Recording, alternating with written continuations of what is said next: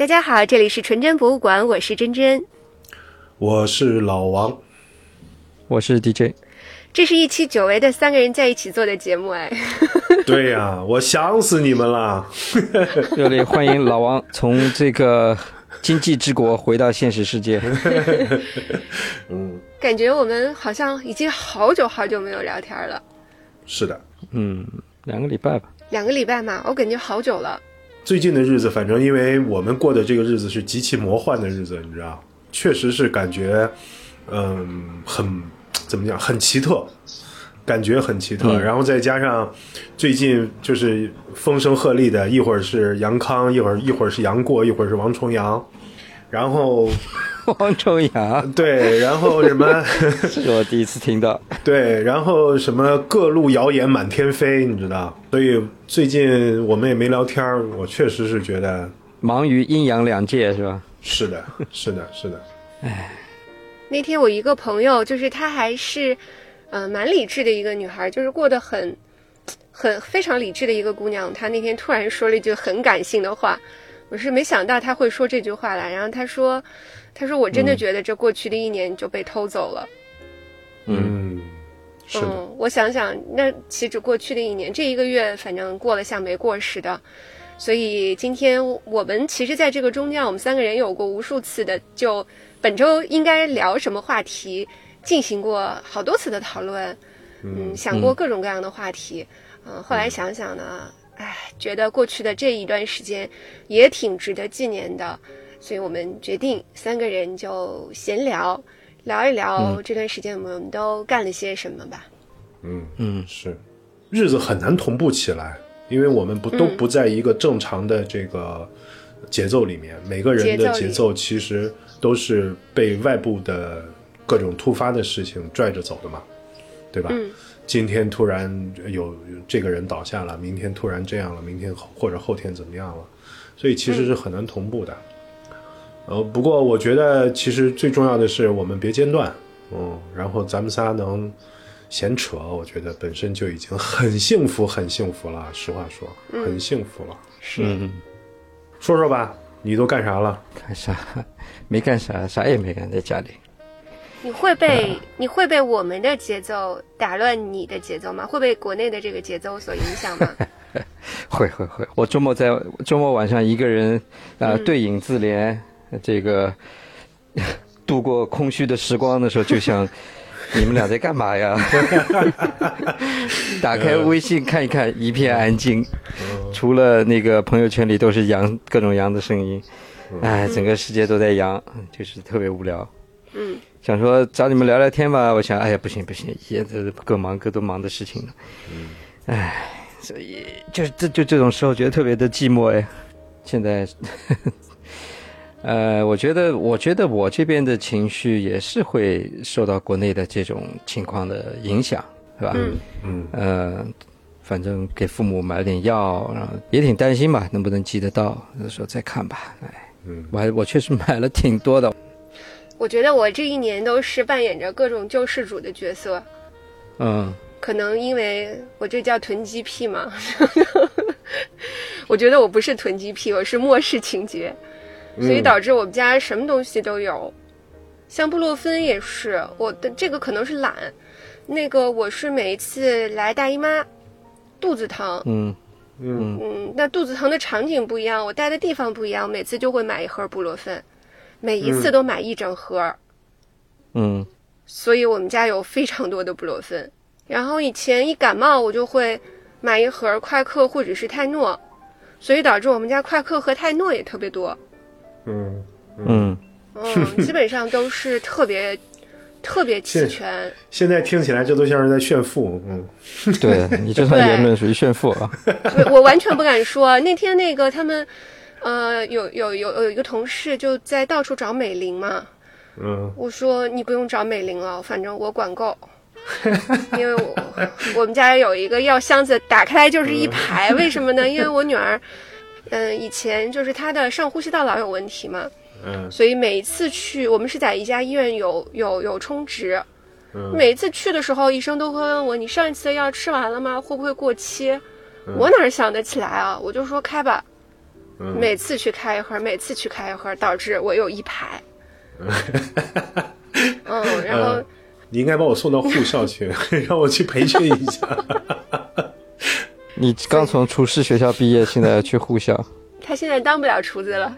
对啊，你说当厨子呢？现在让我一个毫无味觉的人，天给人做饭吃，我真的是自己心里一点谱都没有，你知道？我只能尝出个咸，而且咸我觉得都不准确。我不知道是因为这个阳过的原因，还是真的因为我最近的症状，这两天的症状就是完全是感冒，就是有鼻涕啊、打喷嚏啊，然后就是一点儿嗅觉都没有，就闻不到任何味道，百分之百的。所以你让我这样一个人天天做饭，你知道，嗯真的是，嗯，太难为我了。所所以阳了真的会那个影响味觉跟嗅觉的啊。我现在分不清楚，因为我自己就是说是感冒症状，因为我自己感觉完全是感冒的症状。那你要说感冒的话，它也会失去嗅觉和味觉吧？所以我现在说不清楚是因为是阳了的原因，还是因为我是感冒的原因。嗯，哦，你从体感上来说，我现在就是属于中度感冒。哎，我问你们啊，就是你们在这样子混乱的时候，能看得进去书书吗？或者是电影吗？我其实挺难的。我感觉我看了一个那个，本来咱不是说聊阿根廷的电影吗？嗯。我看那个就是南美的电影吧，我看那个中央车站，我的妈呀，那个电影我可能看了有个七八天吧，嗯。每天二十分钟，嗯，一那个是太好不容易才看完，塞拉斯的电影，那个太温情了，我觉得太慢。费劲死了，给我看的。嗯中央车站我也是，因为前两天不是说要聊阿根廷电影嘛，我就嗯。又看，就它不是阿根廷电影，不过呢，就是也算是南美的吧，南美的。就是看了又，对我也又翻出来看了一遍。这个上一次看应该有个十年以前了，嗯，这次再看，我发现我比较能够看的，能够看得到一些细节了，就是说开始会开始会思考这个，这这个就是说这个电影吧，我对它会有一些想法了。嗯。嗯，你有什么想法呢？有像这种电影，你能看出什么新的想法呢？十年后，就是说我其实看塞拉斯是因为《摩托车日记》嘛，嗯呃，最早是《摩托车日记》，然后我就把他的呃，就是也是他导的嘛，然后我就把这个导演的作品拿出来看了一下。对，我就觉得当年看的时候，我就觉得这个故事就是就是很平淡的一个故事吧，就是对一个在中央车站呃为别人写信赚钱的一个退休教师，遇到了一个呃妈妈出了车祸死掉的一个小男孩，然后他带着这个小男孩去找他的生父，对吧？嗯嗯，就是这么这么一个故事嘛。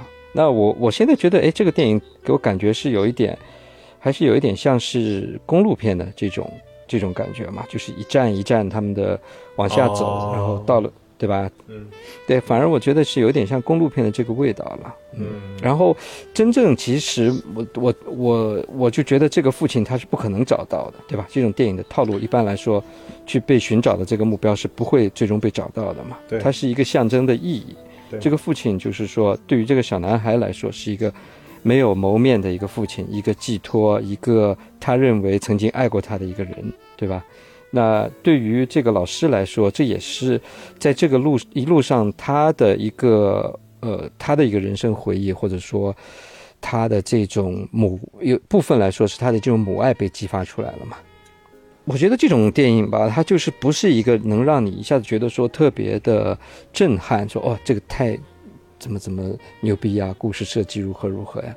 它是一种于平淡中见真情，于无声处听惊雷的这种这种风格吧。嗯那其实每个人看到的东西都不一样，是吧？有的人看到的是寻找父亲的一个故事，有的人看到是一个寻找精神上的父亲的一个故事，有的人看到是一个女教师的那种转变，是吧？她从一个比较冷漠的人，变成了一个有呃怎么说有母性的那种被激发的那种过程吧。反正每个人看到的东西，我觉得都会不太一样。呃，在我看来，我觉得他是一个人，他在社会上渐渐的被呃被物化，或者说变成一个社会的一个机器的一部分之后，他的那种冷漠，呃，慢慢的在这个事件中，他呃重新回想出自己就是人生的这种做人美好的这一部分吧。嗯，我觉得是这样一个改变的过程。反而这个主角应该是这个女教师，我觉得哈。嗯，哎，珍珍，他刚才讲就是这，因为这个电影我也是好多年好多年以前看的，我前前两天我就把它大概拿出来，就是快速的又过了一遍啊。你刚才说你看不下去，分了好多天才把这电影看完，为什么？嗯嗯，第一个就是它情节是你看了第一，就是看了前十分钟，你肯定能知道大概结尾是什么样子的一个电影。对对。所以它是比较好预测的。第二个呢，就是嗯，本身我的状态是处于一个紧张和焦虑的状态。对。那我可能需要有一个强刺激性的东西才能把我吸引进去。对。然后第三个呢，就是因为它当中的情感太默默温情了。对，是的，是。嗯。它没有太多的冲突。嗯。太正常。就。对，就大家都还挺好的，嗯嗯嗯，所以我就觉得，哎，都这么好，对吧？对呀，都这么好，有啥可可演的？就看得我特别累。对，是的，是的。我刚才就是 DJ 也在讲，就是说，呃，像这样的电影啊，其实反正对于我最近这个状态来说，其实是挺不适合，呃，最近这个状态看的，因为你本身就身边已经很魔幻了，你知道，就是你不想去看这种很。呃，正常的故事，呃，就是温情脉脉也好，或者说逻辑很顺也好，就像地真真讲的，就是你其实你能预见到这个故事当中是怎么一个发展路径，只不过就是具体的情节可能有一些差别，但是无非最后就是呃这样或者那样的一个走向。所以我最近其实也是有这感觉的，我最近会想去看一些嗯奇怪一点的故事。读读读，你说读书也好，你说看电影也好，想去看一些怪一点的，呃，因为你因为你生病了也不能喝酒嘛，然后你就 你就得看一些 奇怪的东西嗯，读一些。你推荐那个女妖就就特别奇怪，对对对对对，特别好。伊尼叫什么叫伊尼舍林的报丧女妖？对对对对。哎，这个你们都看了吗？看了。我是在今天录节目的时之前，然后中午吃午饭的时候，看了不到一个小时，然后我就给你们俩发了个消息嘛，我说一个好电影看十分钟就知道了，是的，就看了十分钟我就知道这绝绝对是一个非常牛逼的，而且我完全不想停下来的电影。对，是的，是的。你你们看这个电影的时候什么感什么感想？嗯。什么感想啊？觉得这是一个特别值得玩味的一个故事。嗯，对，是的。嗯，对，它其实是挺怪的，可是确实很值得玩味的。对，首先讲这个导演，呃，我后来去查了一下，马丁麦克唐纳嘛，他就是导那个三块广告牌的这个导演，所以我就知道，哇，这个水平肯定就是在这里，对吧？呃，他讲故事的节奏，他对人物的这种把握，对，其实这个故事不好讲。简单来说，就是在爱尔兰附近的一个岛上，然后呢，生活着这么一群每天无所事事的人，下午两点就去酒吧，这种人是吧？呃，然后一个朋友呢，就是每天就是啰里啰嗦，就是关于他们家驴的一坨驴粪，他可以讲两个小时的这样一个人。然后呢，他有另外一个好朋友，是一个乡村音乐家吧，是吧？然后。他每天两点呢，就会去约这个乡村音乐家一起去喝酒，然后两个人度过这个无聊的时光。突然有一天呢，他这个音乐家朋友跟他说：“你从今天开始不要再来找我了，我们断交了，是不是？”然后他就特别懵逼，哎，我们俩不是好好的吗？我昨天还跟你喝酒，我们俩一直都是好哥们儿，怎么你突然说要跟我断交？到底是什么原因？他就是这个想法，你为什么要跟我断交？是吧？然后音乐家的朋友给他的答案就是说，我觉得我跟你聊天就是浪费人生嘛。他就突然好像人生被点了一下就开悟了一样，是吧？我我得我得。珍惜时光，然后去好好的创作出一些一些流传万世的这个音乐作品。然后他就说：“你不要再跟我说话了，我们从现在开始就绝交了。你只要再跟我说话，说一次我就砍我一根手指，直到我把弹琴这个拉小提琴的这个手指全部砍完为止。”嗯。然后这个电影牛逼的地方就是在于，然后那哥们又去问他：“我们为什么绝交？” 我操！然后慢慢就从喜剧变成了恐怖片，直到最后他的音乐家朋友无根说的全部砍光。哎呦我操！这个片子真的是，我觉得这样一个故事，他能够这么敢去拍这样一个故事，我觉得也是挺挑战的。哎，不太好讲。对，因为因为这个电影我是我先看的嘛，我看完以我在看的时候啊，我大概看了，就像珍珍说的，我大概看了前二十分钟吧，我就好像就跟你们俩说了，我说这个电影特别特别好。我当时在看这个电影的时候，我的感觉就是我不是在看电影，我就是在读一个什么什么什么乱七八糟的小说，而且是那种很奇怪的短篇小说，就不是长篇小说，对吧？对，因为你。是典型的短篇小说，就是没头没尾的，然后一个很诡异的故事，但是呢，就是又让你就像呃那个 DJ 前面讲的，他特别耐琢磨，同时，所以我就觉得这个特别特别酷。哎，那我就问你们啊，你们看到，比如说。你们刚开始看的时候，你把你自己是带入在哪个角色里面的？你是在带入在那个音乐家的那个身上，还是带带在这个特别无辜的这个这个蠢货身上的？你把你自己是带入在谁身上的？刚开始的时候，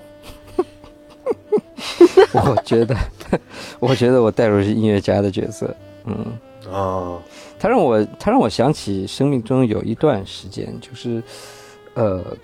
高中、大学吧，就特别是大学这段时间，放暑假呢，我就会回到回到我那个呃故乡吧，小镇上，然后呢，我以前小学的那些哥们儿，大家就会聚在一起玩，嗯，然后那那个时间点，我就发现他们中有的一些有些人已经在上班了，就读完高中没有读大学，他们就在上班了，嗯，有些人可能就是呃，就就。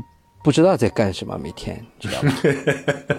嗯，对，就是，就你每天白天我早上睡到中午，然后起来，然后吃点东西，下午就听听歌啊，什么天很热啊，暑假嘛，然后在家听听歌，然后又睡个午觉啊，然后到了傍晚就酒足饭饱了，然后就开始约人，然后呢，这帮人就是他永远都是在的，永远 available 的，嗯，你去找他们，每天就是打牌。呃，聊天儿，然后抽烟，在街上瞎逛，啊，骑个破自行车，半夜十二点跑到没有人的球场，在里面瞎玩就你永远可以找到有人跟你这样子干一些这种特别，嗯，就特别不着调的事情，你知道就就就深夜的这种马路上一辆车都没有，然后一一帮人，你也他们也不是也不是流小流氓，也不是小混混，就是一群无所事事的年轻人。但这种日子过了过了一个月一个多月两个月的时候，我就觉得，我我我就觉得我不能 再这么过下去了，我会腻，我会腻的，你知道，我会我会厌烦这种生活。所以就我就看这个电影的时候，我就想到那段时间，就觉得。哎，确实，我会有那种瞬间觉得说，哦，我不能再跟你们混下去了，我得回到我自己的人生，我自己的生活的轨道里面去。嗯，你懂我意思吧？嗯，我明白你的意思。真真的，真真的，你是一开始，你现在看到现在了，你带你把你自己带入到谁啊？我觉得这两个傻逼我都当过。就是我也有，就是。你跟人家玩的好好的，人家就不跟你玩了。是哦，我不理解呀。你就想问为什么是吧？你为什么不理我了？嗯，我就想问，嗯，那大家一起好好的玩不行吗？你不能永远好下去吗？就是对呀，对呀，对呀，对呀。好朋友一生一世，嗯，对呀，对呀，好朋友一生一世。然后你为什么要去谈那个该死的恋爱？就嗯。你为什么要去？就跟他搞音乐一样，一个是要跟音乐谈恋爱，一个是要跟男朋友谈恋爱，我就烦死了。嗯嗯。你为什么要长大？有有点这个意思。那呃，那个第二个傻逼，我也我肯定也当过嘛。那突然有一天就玩着玩着，我就不想跟他玩了呀。我觉得跟你玩太傻了，你你们成天在琢磨着这些。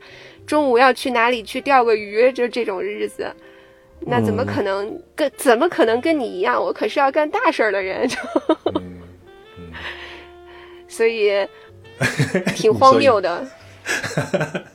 呃，刚开始看的时候，我就是看到那个科林·法瑞尔演的，这就是这个无聊的朋友，他不是被拒绝了吗？然后他就是反复去找他那个音乐家的朋友，说就想问问为什么。我当时里的反应就是，可能很多男孩追女孩的时候，然后当女孩提出分手的时候，男孩大概就是有一种类似这样的心态，就是这就是状态。对，就是为什么？你为什么要分手？你为什么不行？到底就是哪里不好？我哪儿我哪儿做错了？你说呀，你说出来，我改就完了呗。你对吧你啥也没做错，对啊，就是问题就在于对方跟你说说没你没做错什么，嗯，就是我们分手吧，就是特别，而且最后有时候对方会你把他缠的烦了，对方会说你究竟喜欢哪一喜欢我哪一点，我改，就是你会特别崩溃，你知道吗？我刚开始的时候就会有这种，然后再往后看呢，就又想一想呢，好像你也会想去做他另外那个朋友，就是我想摆脱掉呃某一个人，其实都不是某一个人了，其实是他那个朋友想改变自己的生活。就有一天，我不想跟你们在一起了，我不想跟现在的日子在一起了。然后他其实是特别决绝的，也特别狠心的去跟自己的过去想要有一个呃这个这个这个这个分手。所以我觉得这这这个这个电影当时看的我就 觉得又好气又好笑，就是我们都做过，我们既做过那种被人拒绝的，也做过拒绝别人的，对吧？嗯，嗯，所以特别有味道的一我个电影。我看豆瓣的评论第一条把我笑死了，这才叫分手的决心。是的，我我就想起，就是我曾经就是追别人姑娘，然后提别人提出分手，然后我真的是不舍昼夜的骚扰人家，就问为啥？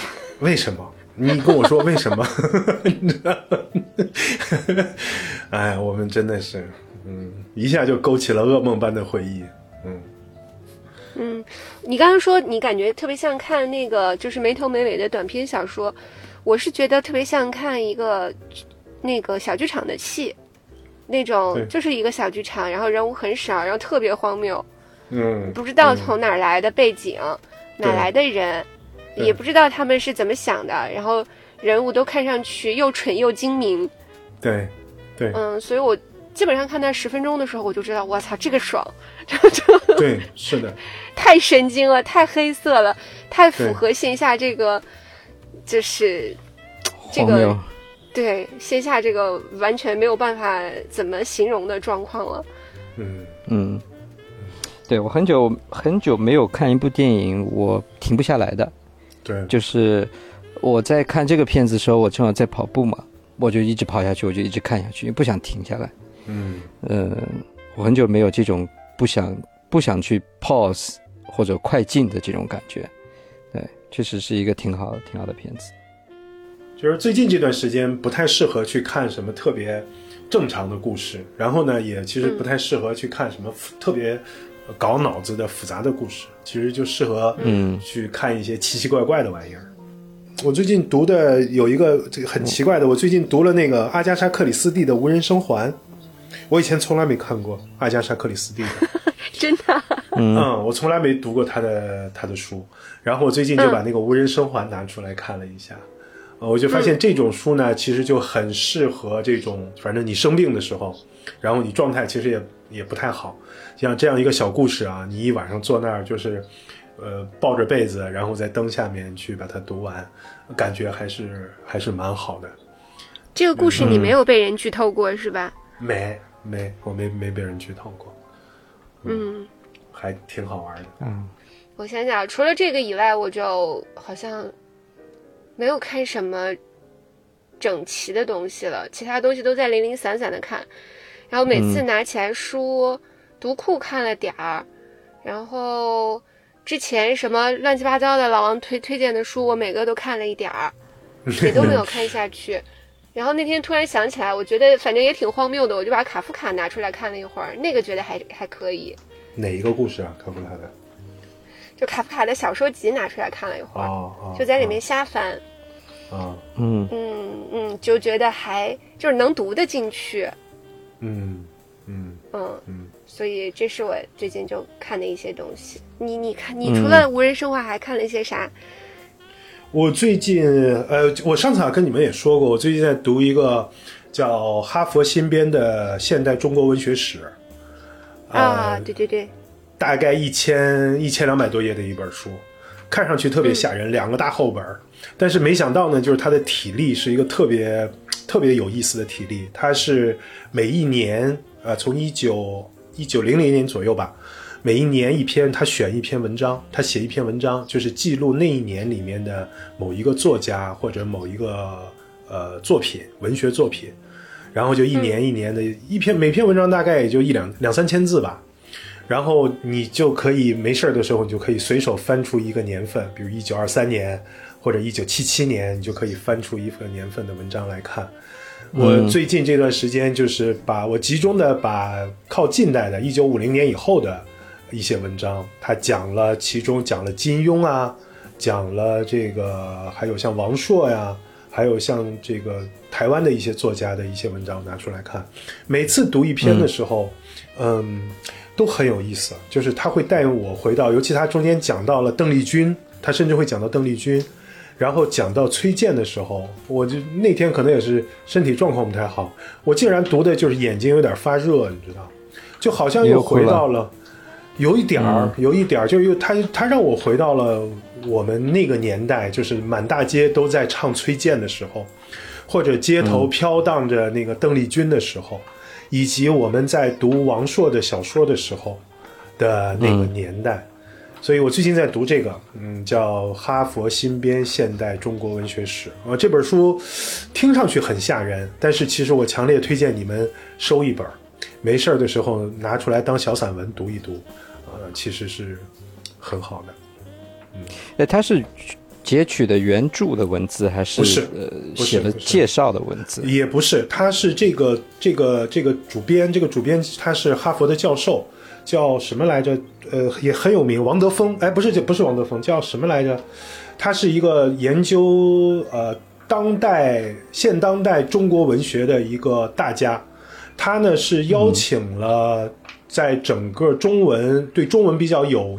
呃，研究的一些作者、一些学者，还有一些作家，用英文写的，呃，要求他给每个人分配的任务就是你写哪一年，呃，你选一个题目，你给我那个年份，你写一篇文章给我，然后他全是原本是英文的，呃，因为是他是哈佛出版社出的嘛，后来呢就把它又翻译成了中文的书，啊，非常好啊，叫王德威，王德威，他是一个台湾的，他是个台湾人。呃，这本书非常非常好看，名字听起来很吓人，但是实际上这本书是非常值得一读的，而且很好读。嗯，关键是。然后我最近又读了一些石河一雄的书，啊，我还读了一本石河一雄的访谈录。嗯，我对石河一雄还是蛮感兴趣的，他的一些他的小说其实都始终纠结在记忆里面。因为石河一雄的小说，不管是从他一开始的那个，呃，什么远山淡影啊，到后来的什么莫失莫忘啊，等等等等吧，其实他始终都是在用一种所谓不可靠叙述的方式在讲。那不可靠叙述，其实就是它里面那个主人公，他讲的那个故事啊，你作为读者读的时候，你就会发现他这个故事是有漏洞的，要么他是从一个小孩嘴里讲出来的，要么是从一个精神不太正常的人嘴里讲出来的。那这种其实它给你读者带来一种很奇特的一种感受，就是人的记忆究竟可靠不可靠，以及什么是可靠的记忆。反正石河一雄一直纠结在这种情节里，所以我最近在读他的一些啊小说，还有他的一个访谈录，我觉得都挺好看的。嗯嗯，我最近从。台湾的一个博客来呃网站，就专门卖书的一个网站，买了几本书嘛。因为之前在听一个博客节目，然后他就是会介绍一些读的书啊什么的，然后就就买了一批回来。其中有一本，我这两天睡觉以前在翻这一本书，叫做《我们必须去》。呃，它是台湾的远流出版社出的，然后这个作者叫王丽珍，他这个他。他是一个这个作者挺有意思的，就是他所有的书都是关于飞行员的，这是他的第五本还是第六本书？呃，他是他就是个人对飞行员特别感兴趣，然后呢，他会花很多的时间去采访飞行员他们的故事啊什么的，就是有一些呢是以前二战，呃老兵飞行员活下来的，有一些呢是这个现在的这个台湾的飞行员吧，是属于国军的飞行员嘛，然后去采访他们，讲就是讲述一些他们的故事。我觉得这个这个作者他其实他不是一个专业军事，他不是一个军队里的人，他就是一个飞行爱好者，但是他的专业知识就是对于飞行。呃，对于飞行故事这种甚至技术上的部分，他都非常的熟悉，所以我看这本书挺有意思的。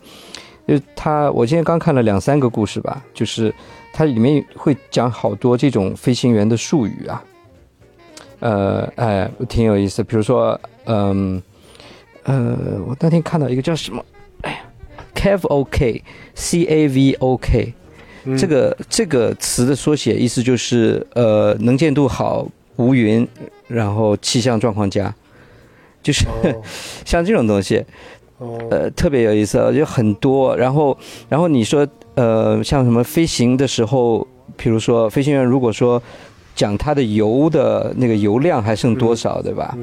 呃，它分好几种术语，比如说它叫 Joker，就是大怪、大怪小怪嘛，扑克牌里的 Joker 嘛。Joker 的意思是指油量呢，就是呃可以让你降落在附近的机场，你不能返回原机场，但可以降落在附近的机场。然后还有一种叫 Bingo，Bingo 就是说你降落了以后呢，还有一次可以重新起飞的机会。哦，啊，对，那就特别有意思。这本书，你说它不是一个专业的这种军队的飞行的军事方面的书，嗯。军事方面的人，对，但是他有好多这种小知识特别有意思，嗯，我还没读完，后面可能我觉得后面应该，我觉得还挺好玩的，嗯，就这种杂七杂八的东西吧，觉得你生活中不太会有机会去接触到这些玩意儿。嗯，我最近就对这个读书好像有点新的认识，真的，呃，嗯，以前读书的时候会有多多少少会有一点目的。会有一种什么目的？比如说，你读一个讲道理的书，想多了解一些道理，你对这个道理比较感兴趣，你想了解它；或者你读小说，你是想去了解那个作家，你想看看这个作家的来龙去脉，他的往期的作品，会带有一种隐隐约约的目的。我最近在读书的时候，我突然有一种就是没有目的的，只是为了读而读，甚至可以说就变成了类似于一种。抽烟喝酒一样的一种习惯性的，就是你说你抽烟喝酒有什么目的？没有目的，它就是一种消遣嘛，纯消遣，只是帮你度过时间而已。当然，我现在读书的时候也会有这种，所以就像就前面说读那个什么中国文学史，就读这种文章，就是你读完以后，你说你花了两三个小时翻了几篇文章，读完了有什么收获没有？但是它就让你那几个小时特别愉快。特别觉得舒服，所以我最近在读读书的时候，我感觉就是，尤其像我们这种业余读者，我觉得能有这种状态，你就能比较持续的一直读下去。如果说你抱有始终很强的目的性啊，就比如说我想增进知识啊，或者增进谈资，那个你很难坚持下去的。就就读书太苦了，就对吧？我我所以，我最近对这个读书，我觉得还有一点新的新的心得，我觉得。嗯，还不知道该怎么讲。嗯，那在这种状态下面，你会不会有，就是像我们看的《女妖》这个电影里面这种强烈的浪费掉时间的负罪感？嗯，这个其实就是我从《女妖》这个电影里面，就像你前面说的，说这两个人都是傻逼一样，你知道？就是我现在没有这个感觉，因为我觉得其实你不管做什么挣扎。你不管是就和一个朋友天天聊驴粪聊两个小时，还是说你认为自认为很高洁的你去研究音乐也研究两个小时，其实最终的结果都是一样的，都是一样的。你你闲扯淡两个小时都是傻逼，所以 所以我现在觉得就是你说你读书，还是说那个人说他去打麻将了，呃，还是说这个人说他去跳舞了，我觉得其实都差不多，你开心就好，这是说的最俗气一点的说法。只不过就是可能还是说了，就是说，他没有，呃，稍微有一点点程度不同，就是娱乐的程度有点不一样。我认为是说，你可能读书的话，娱乐程度可能稍微高一点儿呃，你你要是闲聊天的话，娱乐程度起稍微低一点儿，我觉得区别在这个上面。但是你说是不是在浪费时间？我觉得谁也不敢说。呃，别人是在浪费时间，我是在利用时间。我觉得，反正我不太敢说这个话。现在，嗯，你之前推荐那本《当我们不再理解世界》就挺好读的，这本书读的挺顺的，这是一个个小故事。对对对对对，而且无压力。无压力，而但是实际上他又很耐琢磨，他又很耐人寻味。我我其实跟这个书有一本书，我觉得可以配套读，是一本科普的书，叫《时间的秩序》，是一个意大利的很有名的一个意大利的科普作家，他本身是个物理学家，也是很有名的一个物理学家。他讲的关于时间在物理学里面，时间究竟是个什么东西？所以像。他这种焦虑啊，就是像这个电影里面，这个就是因为嗯虚度光阴而焦虑的人，你觉得他什么样的方式他能够好一些呢？真的是，比如说他每天去有一个成果出来，这样的方式他就能好一些吗？还是说，嗯，人需要在一个其他的生命上面有过烙印、有过痕迹会好一些呢？反正我不知道 DJ 啊，我我先说啊，我感觉这种事情，在那样一个孤岛的环境下，所有人都浑浑噩噩的情况下，谁先醒过来谁傻逼。他要是不醒过来，他在那个岛上其实能过得很开心，岁月静好，对吧？然后有朋友，有友谊，有爱情，什么都有。有酒，有酒，对，没有战争，没有战争，他什么都有。但是问题就在于他醒过来了，他发现。他别说改变世界了，他连身边的人都无法改变。嗯，他把指头都剁下来了，还是无法改变。就是谁先醒过来谁傻逼。所以，嗯，所以这是我的感受了，我不知道 DJ 怎么看。嗯，你们有没有觉得像这个这个音乐家他的这个焦虑，跟我们身边很多人的焦虑是一样的呢？身边很多人都抓紧时间在学习，挤着地铁还要还要什么读个英文什么的，每天就是不停的去去汲取这种，拼命的觉得自己在吸收各种知识，报报各种班，上网课什么什么什么。然后又另外一群人就说我躺平了，我我我我辞去了大城市的工作，跑到云南找个地方躲起来，呃，啥也不干，就是两种人嘛。是两种吗？我觉得是一种啊。我怎么感觉是一种 方向不同而已。方向一个就是，一个就是那个一个是是那个叫什么音乐家嘛，另外一个就是这个特别无聊那个朋友嘛。对，嗯，音乐家，我觉得他也是这种，跟我们这种挤在地铁里面，呃，抓紧时间学习的人是一个焦虑。所以，我其实你要说到这儿，我突然想起来，我觉得其实还是真真前面说的那个对。其实我们是两个傻逼都做过，甚至此时此刻我们就是同时两个傻逼都在身上。嗯，我觉得会不会有这种可能性？就是我们其实有自己不愿意去碰的无聊的事儿，但是事实上在某些其他人身上看出来，我们这些人本身就很无聊。而我们自己又不察觉，天天缠着别人，我觉得这个焦虑。那我以后我不找你聊天了，我怕你多知道，影响我读书了。我说，你要说，你说你要是遇到个这样的货，天天缠着你，你说你绝望不绝望？你说，你剁了一个手指头，你甩他门上了。你就以为这就肯定吓住他了吧？结果这狗日的还来，还是瞪着无辜的大眼睛问你：为什么？说为什么？为什么？你你怎么了？你你疼不疼？我 你是不是你是不是 depressed？对，我们觉得你 depressed。我就在想，你想怎样？你还想让我怎样？真的是。绝望啊！那你你陷入到那种那种境地，真的是绝望啊！然后去找他说：“你的歌写完了吗？”“我写完了，是吗？”“哦，那我们去喝酒吧，我帮你把酒点好。”哎，他这个其实就特别像是那个怎么讲呢？你看那个《大内密探零零发》里面有一段情节，就是那个刘嘉玲。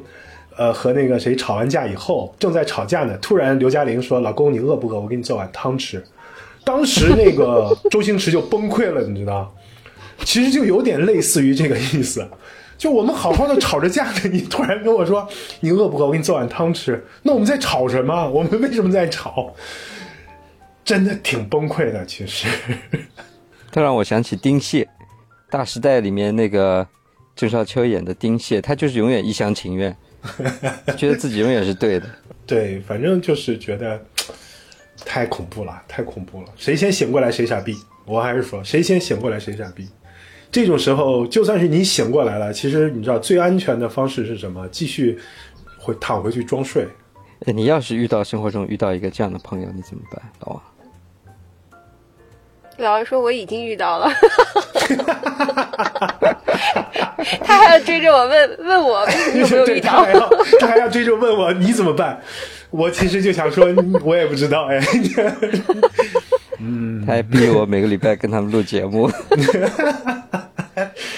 呃，其实我说实话了，其实我们生活当中，我我自己觉得是有的，其实是有的，但是我们没有勇气剁手指，我们可能就会忍了，你就捏着鼻子忍呗，忍过去，你就在他身上浪费一段时间，听他废话，说完，嗯，就显得高情商嘛，所谓的情商高，就在这儿体现出来的。是，其实每天你生活中可能都会遇到这种人，自作多情，拉着你说一大堆，对。这个家长里短的事情，你根本没兴趣听，对吧？我认为是说，当你有一天你可以忍受明明眼前这个人嘴里巴拉巴拉，然后你脑子已经放空，你可以忍受这种时候，我觉得某种程度上说明我们老了，你知道？嗯，年轻的时候我们是不会忍的，反正我是不会忍的。你跟我说这个，我就走开了。我对你说这些话题不感兴趣，我就走开了。我倒是觉得反过来，我觉得年轻的时候反而容易被这种东西去束缚，会忍。别人怎么怎么怎么，你就啊，对对对对对，你还得配合演出。真的到了一定年龄之后，就不想再忍了。那你是进入到下一个阶段了。我现在还是处在你的上一个阶段。我现在是会忍，你知道，现在会尽量做一个。看上去平和一点的大叔，就正好说到这儿了。嗯，我我我感觉我是有有过类似的这种嗯角色的，就我是那个呃把别人推开的角色，自己觉得自己想要在生命当中留一点不一样的东西，剁手指的角色。呃，对，觉得自己哎呀，就还挺清高的吧，啊，跟别人挺不一样的，想想搞一点不一样的。事情，然后跟别人有意的抛开，然后，但是当对方那个角色问了我几次以后，他说：“那生活当中不就是这些事儿吗？”就这句话就把我镇住了，你知道吗？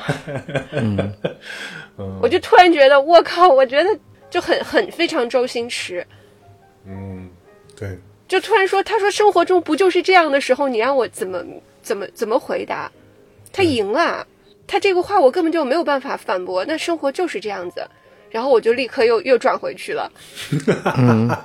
所以我说，对吧？常年是两个傻逼的角色在身上，但是我看这个电影的时候，因为最近也是经历了一些离别嘛，就是也有朋友启程去远航了，启程去远航了，就再也见不到了嘛。但是我我们当时就觉得还是。就挺挺魔幻的吧，因为毕竟是最后一面见不到，就突然之间这个人就不见了，然后他在你生命当中的那些印记是什么？是留在微信里面的聊天记录吗？还是什么？就这个问题，这两天有还是有这个困惑到我。虽然它是一个老生常谈的问题，但是还是有困惑到我。我也会想，我会不会留下一些印记给到别人？当然，这个问题在我这里的终极答案就是，我是个屁，就是最好啥也不要留下给给别人，就赶紧消失掉就好了。所以，这是我看这个电影的时候，我还是想挺多的。嗯，不过像这种人，就是大部分的周围的这些人，你想给他留下什么呢？你也留不下什么，他也不容许 你给他留下什么。嗯，对吧？真真说的这个话题太值得让人去琢磨了。其实我们这么说吧，我我有时候在想，你觉得你自己心里面你对你自己有一个清楚的描述吗？我觉得自己都很难总结自己。那么你又何谈给别人留下什么样的记忆，或者给这这个世界留下什么样的一个印象呢？我觉得这个太难了。但是像真正刚才说的这种我与众不同的这种感觉，我也是有的。哦，那当然，嗯，对，对，而且是很小很小的时候就有，可能小学。后来我觉得慢慢变成了一种，就是我不应该与大家相同的这么一种思考逻辑吧。啊，我觉得中间我有一个阶段是我在想，我应我不应该和大家不同。哦，是吗？嗯，我一直觉得我应该与大家不同，可能有一点刻意的感觉。比如说，年轻的时候、青春期的时候，大家都在读村上，嗯，对吧？嗯，那我偏偏不读，我就不读。你们都读村上，我就不读。嗯我是到了工作以后，工作以后开始读，然后嗯把他所有的作品都读完了，然后收集了，就特别喜欢。嗯但我就在那个，我回想起来，就是在大家都读的时候，我就偏偏不读，有这种逆反心理吧。嗯，我不知道。我我有一段，我大概是在年轻的时候吧，我有一段时间，其实我是特别不想和其他人不一样的，就是我其实最好是和大家都一样。就像你从、呃，不管是从外在还是内在来讲的话，因为我觉得就是当你和别人不一样的时候，其实你要，呃，就是他更需要，第一个是更需要勇气，第二个它更难，因为你要时时刻要保持一种呃独立的呃思考和独立的能力，我觉得这个其实挺难的。然后可能是到了慢慢年纪大了，到了现在以后，呃，反而会觉得我的的确确是和别人不同的，但是这个不同是不带有那种优越感的，不是说我们小时候那种觉得，哎，我就比别人牛逼，或者说我就是跟你们跟你们不一样。嗯。对，今天这种说我跟你们不一样，是实实在在的，我的的确确和其他人不一样，而这个不一样当中是包含了好的地方，也包含了不好的地方的。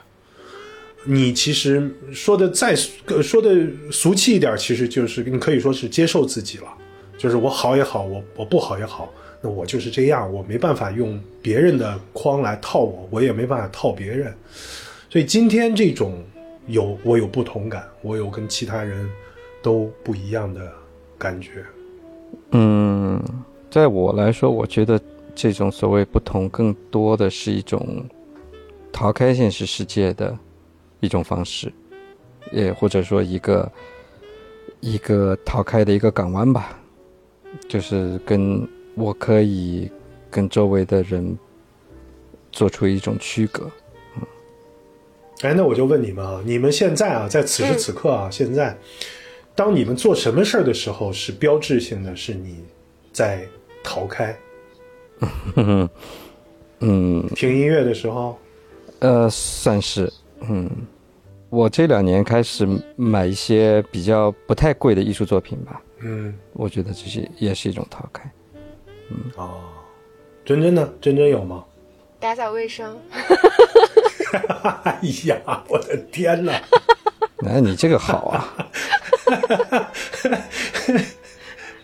啊，我所有的烦心事儿，那个都可以用这个事儿来解决。啊，就这个事儿一解决以后，我感觉到其他的事儿就理清楚了。我们以前聊过，你这个类似于，呃，DJ 讲那个惊醒，一种一种入入定的一个一种一种方式，对对对对，醒。嗯，对，哎，我也觉得做家务其实是一个挺好的一种，嗯，放松的方式。是是是，我我也我我我做饭的时候有点类似于这个，嗯，做饭的时候其实啊。脑子里不想别的啊，就是想着手上的这点东西，对我前一段在家里做饭，我也是这个感觉，嗯。就是先先想好我要做什么，一步一步，先做什么，再做什么啊，然后想清楚了以后，戴上耳机，与世界隔绝，然后开始。对对对。啊是开始搞。是是是，嗯，像你刚才问的这个问题，你说你什么时候开始觉得跟别人不一样？嗯、我仔细想了一下，我那那那我可能都是什么荣荣格啊，九型人格啊，嗯嗯，对，然后做出来，他都告诉我，他是你是这个世界世界上最少的那一部分的哲学家的思路。嗯，我我以前是不大相信的，因为第一次做荣格是我哥哥让我做的嘛。我做完了以后跟他是一个结论，跟他一模一样。然后我哥说：“嘿，不愧是我妹妹，跟我一样。”说咱们俩可牛逼了，都是世界上最牛逼的、最少的哲学家。我当时，我当时心想，那可能就是，就我没有觉得这是一个什么什么小概率事件，那无非就那几种人格嘛，做出来应该差不多的。我总是这么想，呃，我也没有觉得我跟别人有什么不一样，反而事到如今了，我会觉得，嗯，可能在最后的结果上面。我很有可能会选择跟所有人都一样的路，但是在中间的这个道路的选择过程当中，是肯定和别人不大一样的。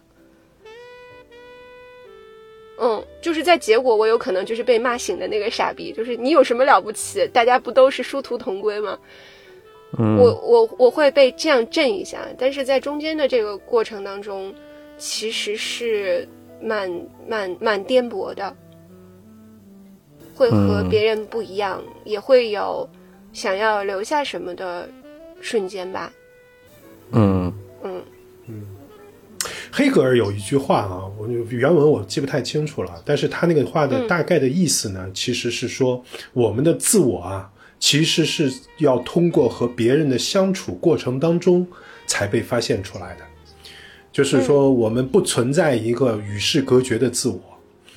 嗯，这是黑格尔的，反正曾经提出来的一个一个想法。我觉得这本，我觉得他这句话其实某种程度上对我们来说是对的。就是我们现在，嗯，可能会觉得，就是我的自我是跟只和我相关，和其他人无关。但是实际上，我觉得我读了那个以后，我突然觉得，其实那是一个非常非常精准的一个说法。就是我们的自我是在和其他人相处过程当中，在其他人那里才有机会暴露出来的自我。那么这个其实其中也隐含了一个意思，就是我们有好多个自我，因为你和不同的人相处的时候，暴露出来的东西是不一样的。呃，我的自我对我自己是封闭的，我只有和其他人相处的时候才能见到。所以这可能也是某种程度上，你就说像这个女妖这个电影的那种，就是我们有时候就想有一种弃交绝游啊，然后呃不想。就是想想逃避开现实或者怎么样和自己相处，但是实际上那个时候的自己也不是完整的自己，也只是理想当中的自己的某一面而已。所以其实人确实，真真上次聊天时候说，就是反正说到最后就是人生实苦，就是没个好结果。反正人生实苦。哎，我们自己认知中的自己跟别人眼中的自己是不一样的。完全不一样，还是完很不一样的哈。对你，就算我们身边最亲近的人，你的我们的孩子的眼中眼中的我们，和我们的父母眼中的我们，是完全两个人，是完全不一样的。那哪一个才是真正的自己呢？不存在，我觉得不存在。就是说，自我它是在关系当中，它只有在关系当中才能谈到自我。某种程度上，我是想说的是这个意思。就是它不存在独立的自我，你不可能说我不跟任何人来往的情况下有一个自我存在，不是的。那会不会有一个你比较想成为的做的那个自我？是吧？对对。那我想做的自我，或者我们每个人理想当中的自我，其实也都是我们看到的别人暴露出来的那个自我。比如，我想成为一个作家，我们想成为村上春树那样的人，但是我们其实不知道。的是村上春树的那个自我，其实也只是他暴露在公众面前的那个作家那一面的自我。我们想成为某一类人，其实那一个人他也不是一个完整的人，他只是在关系当中的那一个自我。哎，你这个说的特别对，因为我我时常性的会羡慕我一个朋友嘛，他特别的就是让我们觉得他的运气很好，嗯，生命的轨迹都很。都很顺利，对，嗯，没有什么糟心事儿，不像我过得这么憋屈。然后后来我突然有一天啊，我突然意识到了，我根本就不是羡慕单纯的他，我是羡慕他身边整个的这个关系。对，对，就是他有这样子的父母，有这样子的伴侣，然后在这些综合的条件的加持下面，嗯、对。那当然加上他自己，然后才能呈现出一个让我羡慕的人的样子，不是说他自己，所以就这嗯，对对对，所以我们在找，可能这也就是，呃，你比如说你有心目当中想要的伴侣的样子，那大概也就是要找寻你心目当中你自己想要成为的那个样子。对，是的。所以其实有的时候你说到伴侣的时候，其实我的感觉就是说，你不存在一个说我就是我，我我我我就是这个样子了，然后我等着一个人严丝合缝的和我能够配合起来，能够幸福的过一辈子。我觉得是不存在这个的，就是所谓幸福，其实是就是它是要在互动当中去产生幸福的。它不是一个静态的过程，它不是说咱俩是一个盘子摔碎了，然后重新拼在一起是静态的，不是的，它就是两个可能一开始没那么合适的那个盘子，但是他们两个愿意去磨合，愿意去互动，在互动当中产生出了那种幸福。那有些人可能就是他不愿意互动，他不愿意和那个人配合那个人，或者不愿意为那个人做出改变，那就是只能说你不合适了。我们聊什么呢？哎，为什么说到这儿了又？就是现从现现在进入婚恋话题，不就是胡扯淡吗？这就是这期的主题啊！是的，是的你要要是我们的听众能能跟得上我们，那显然跟我们一样分裂。嗯，反正对我们刚才说到自我嘛，我说我觉得其实还是说了，我觉得咱们说实话，我觉得咱们聊天聊聊来聊去啊，其实比较有意思的地方，或者咱们仨能聊着不烦，其实就是聊着聊着，我们还是能聊出一些，呃，稍微往深里走的一些东西吧。可能别人听不明白啊，可但是我们自己这样聊着聊着，对我觉得对自己还是有滋养作用的。至少我们不剁手指。不对，我们还是对自己有一些，有一些，你说疗愈也好，你说是滋养也好，我觉得还是有帮助的。嗯嗯，哎，对，所以说回来，我觉得像这个像这种电影吧，它就是它牛逼的地方，它不是说，嗯，多离奇的情节，如何紧张刺激，对吧？它就它就就是平平淡淡，就就告诉你有俩傻逼这么一件事情。真的，他牛逼的地方就是说，他让你一直一直想这个事儿。对，你看的时候你也得想，你看完了以后你也得想，那两个人到底是什么意思，对，对吧？是的，他就这个，然后就那他的那个景色，我看的时候就觉得，靠，我也想去那岛上住两天。哦，我可不想。嗯，那种景色特别美。但是我觉得那个、啊他他故意用的那个演色调，还有那个风景，那个太让人绝望了。那个那个色调，太冷了是吧？你觉得那个风景、那个景色让你绝望吗？我觉得挺美的。我觉得它就像世界尽头，它那个啊地方就让人感觉就像是世界尽头。啊，无处可去。无处可去，然后外面全是抑郁的世界，你知道，抑郁不是那个抑郁症的抑郁，是那个异异常的异。外面是那个抑郁的世界，然后你人困在这个里面，去纠结驴粪和音乐，太让人绝望了。我觉得，对，他就是让你想，如果你手里有大把时间，你要怎么去？你能不能够去驾驭时间？不行，你，我觉得，我觉得大部分人做不到的，不行，对吧？对，你你想你想逃开喧喧嚣繁杂，你想逃开这些生活中的麻烦，但是真的让你进入了一种，你有大把大把的时间，你没有任何的烦恼，你可以下午两点就去酒吧，嗯，这样子，你在这种状态，你能活吗？就像我说的，一整个暑假，你只要想有人跟你玩的时候，你就能找到找到人来跟你玩，反而你就觉得挺没意思的。我记得村上有一本书，呃，是他他到艾雷岛，就是爱尔兰的那个艾呃艾雷岛，苏格兰的艾艾雷岛那边，那是个那个 whisky 的一个圣地嘛。他到那边去旅旅行，写了一本关于那个 whisky 的一本书，威士忌的语言什么的，好像是对，反正我、嗯我大概翻过。就是你再加上这个电影，你就会发现，难怪他们整天是要醉醺醺的，要喝酒，你知道。嗯，是那不喝酒那个日子怎么过？过不下去的。嗯，我觉得最近在吃药不能喝酒，这日子就已经快过不下去了。是的，你说的太对了。烦死了，你知道吗？圣诞节我买了各种各样的酒、火腿、奶酪，都在冰箱里囤着呢。自打我吃药开始，咖啡也不能喝了，那个酒也不能喝了，我快气死了。嗯，再忍忍吧。我们终于终于聊回到这个现实的这个困境了。这不能喝酒，你知道？最近这真的是，我最近不能喝到，不是因为吃药，我最近不能喝酒，因为没有味道，你知道？就尝不到任何味道。太痛苦了，简直了！你感觉你能不能把酒戒掉？为什么？我现在问题是在于我为什么要戒？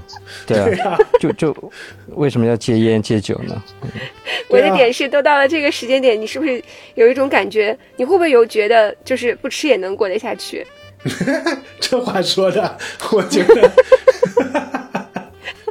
我觉得我已经时刻都做好了准备走的准备了，你知道？但是我不想因为这个想通了这个，所以我就放弃了，放弃了酒，放弃了饮食或者什么。我觉得我我不，你让我活一万岁，然后把酒戒掉，把这些不良嗜好戒掉，那我不，我不。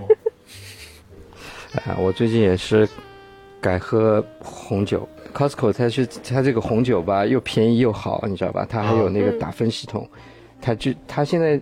他现在那个酒酒架上面酒红酒大概有个百八十种，哦，好，哦，啊，特别好，然后都是有打分的，嗯，这个是得了什么奖什么，他就有一个评分系统嘛，就让你特别容易去，我就我就一路扫过去，九十分以上的各拿一瓶，嗯，就一次可以拿个二十多瓶这种的啊，然后放在家里这样一瓶瓶开来喝。哎，对了，你等一下，我突然想起来了。咱们三个打赌，好像是真真赢了吧？人阿根廷夺冠了，竟然！我的天哪！啊，真真赢了！对对对对对对对，阿根廷必胜！赌什么呢？赌的是给家里的小家伙们买个小礼物呀。咱俩欠人家，对呀，对，咱俩欠别人家里小东西。对，那反正他一个一个憨憨，还有一个那个什么橘子，橘子，小橘子啊，咱们咱们俩。一人各买一样呗。对，阿根廷必胜。哎，说回阿根廷这个事情，我还是比较开心的。嗯，我那天 早上看比赛，我还翻出了我的那件阿根廷球衣，嗯，给穿上。啊，那场球确实精彩，确实精彩，确实精彩了。多少年没看过对这么精彩的决赛了？哎，这是这段时间以来最开心的事儿了吧？我是觉得真的就是，嗯，不仅仅是阿根廷需要这样一场胜利。来去提振国民信心，或者是给到大家一个比较完美的结局，完全不只是阿根廷的事儿，这是除了法国以外，全世界各地的球迷可能都有这个心态，就是觉得哎呀，终于有一个好的结局了，恨不得直接把奖发给梅西，是吧？嗯，是，真的有这种。这太难了，这个故事艰难的讲了多少年啊！到了今年终于成功了。特别是前两年那个美洲杯的时候嘛，对吧？美洲杯我记得是好像连办了三届还是怎么样的，反正美洲杯四四年一届，完了以后又是那个百年美洲杯，又是什么？反正搞了连办三届吧，我印象中两次都是亚军，都是给智利干掉的嘛。我还记得那次那个。对智利最后是罚点球输掉的那次，就梅西那那，哎，那可怜的样子，我靠，躺在草地上，哎，我真的是特别替他难过。嗯，我的感觉，反正我因为我不是阿根廷球迷，反正我还是说，就他给我们的感觉就是，人生是有幸福的，不是 不是所有事儿都是悲剧或者都是遗憾，有人没有遗憾，嗯，对吧？我觉得这个其实是给了我们一个很重要的。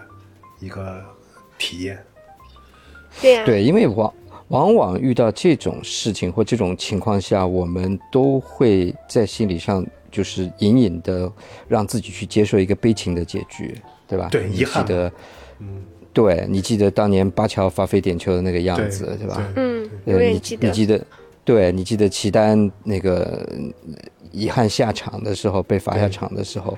而且那场比赛加时，齐丹那个头球，那球没打进，我都，我是觉得我真的是当时心里一凉，所以你就觉得好像这种悲情的事情在生活中经常发生，是你就隐隐的告诉自己要去接受它，对对吧？是啊那那，是你像梅西第三个球被姆巴佩扳平以后，其实我想大家心理上都是觉得我操，又来一次。对，对，你不加时赛你就就就打进，你还能一百一十七分钟被人家扳平，你不觉得这个事情特别那个吗？你觉得我操，怎么又来了这种这种剧情设计是吧？对，对对，行了，我觉得，嗯，二零二二年就这么稀里糊涂的就他妈过去了。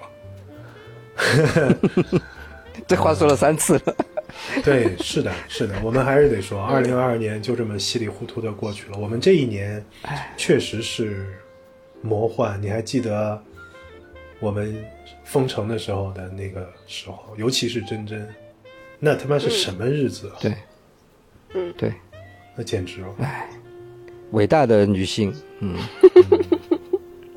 真的真的是，真的是在遇在这种问题面前，女性的这种韧劲、这种忍耐力，确实是我男性无法企及的，对的，做不到。为伟大的女性，但是我希望就是，嗯，不要被这种词汇绑架了。没有把你架在火上烤的意思，你知道？我们确实是觉得你伟大，你你们是没有了但是生活当中，我觉得会有人用这种词语去绑架他，包括家里人。就家里人有的时候这种的褒奖，比如说我爸有时候说着说着就泪奔了，说还是让女儿好。就那天我那个物流又不行了，我给我爸扛了二十斤大米上楼，我爸都崩崩了。我妈说她回到屋子里面一直一个人掉眼泪，说想不通我是怎么把那个米搬上去的，然后就在那狂狂哭。我心想你就再别表扬我了，你觉得是什么好事儿吗？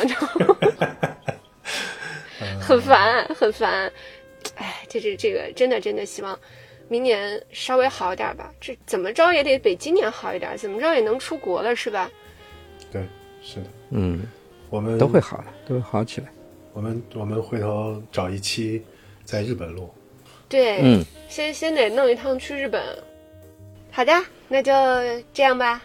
嗯，我们这期上线的时候，应该刚好，我估计应该是元旦了吧，或者新年前后了，应该是哎，是哦，差不多。所以怎么样？祝大家我们新年快乐！祝大家新年快乐吧！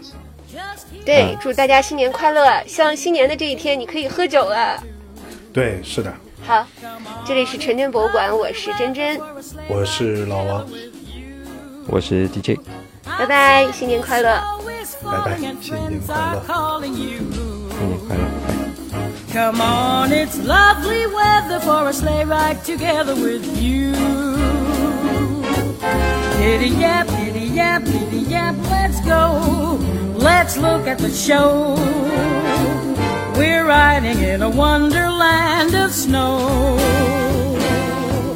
Giddy yap, giddy yap, giddy yap, it's grand. Just holding your hand. We're gliding along with the song of a wintry fairyland. Our cheeks are nice and rosy and comfy cozy are we. We're snuggled up together like two birds of a feather would be.